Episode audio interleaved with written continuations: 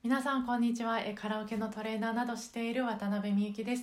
この番組は大阪梅田でカラオケレッスンやカラオケ会などをする日々で感じたことをほぼ毎日配信しています。えっと先日あの私がお風呂の温度を43度にするようになってからぐっすり眠れるようになったとおしゃべりしたらあのこんな投稿をいただきました。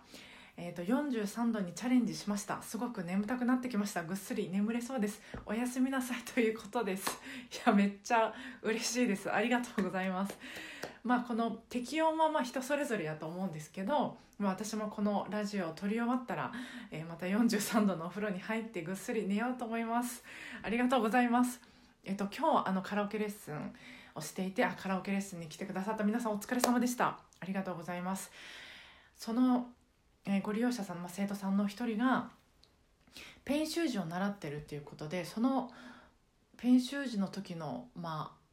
お話がすごく面白かったんです。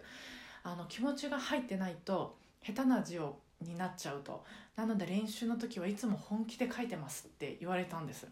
で本気ってどういうことですかって聞いたらあの一文字一文字丁寧に書くと。集中して書くっていう意味ですって言われたんです。で歌も同じですってまあ、あの続けてお話しいただいてでやっぱりあの人からでは気が抜けちゃうことがあってもレッスンの時は本気になれるのでこのレッスンの時の本気度をあの人からでも再現できるようにあのそのレッスンの時はその本気度を覚えて帰るんですと。であの人からでその本気度再現してその本気度で集中して歌うことであの思うように、まあ、歌える回数が増えていってでそうやってこうあの成功する打率を上げてるんですって言われてたんですよ。これすごくないですか？もう歌も本当この通りだなと思ったんです。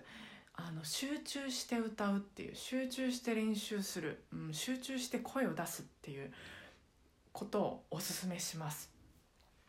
まあ、あの人からだとストレス発散のために歌われる方も多いと思うのでそういう時はちょっと当てはまらないと思うんですけど、まあ、歌の練習で、えー、人からに行かれる時は、えーと、一曲一曲もうワンフレーズワンフレーズできる方はもう一音一音、えー、集中して、えーまあ、例えば音程とかそのリズム歌うタイミングとか、え、出したい音色とかまあ、どれか一つでもいいしできる方は全部同時にとにかくこう頭の中にあるイメージ通りに歌えることに集中する。集中する、まずこれだけ意識するだけでだいぶ変わるなと思うんです。であの頻繁に人からに行けない人にはあのレッスンで、まあ、普段の会話からこういう声で話すようにするといいですよっておすすめさせてもらってるんです。私があのレッスンでそういうふうにおすすめさせてもらった方はあの普段の会話からそのイメージ通りの声で話せてるかっていうところに集中することをおすすめします。でそのパッと集中できる癖がつくっていうのがま何より大事かなと思っていて集中するまでの速度をどんどんこう集中するまでの時間をどんどん早くするっていうかそういう風になってくるとあの多少あの緊張しても例えば音響の環境とかが悪くてもあの割と思うように歌えるんじゃないかなと思います。ということで集中して歌うをおすすめするっていうおしゃべりでした、えー、それでは皆さん今週もご機嫌なカラオケライフが過ごせますように今日もお疲れ様でした。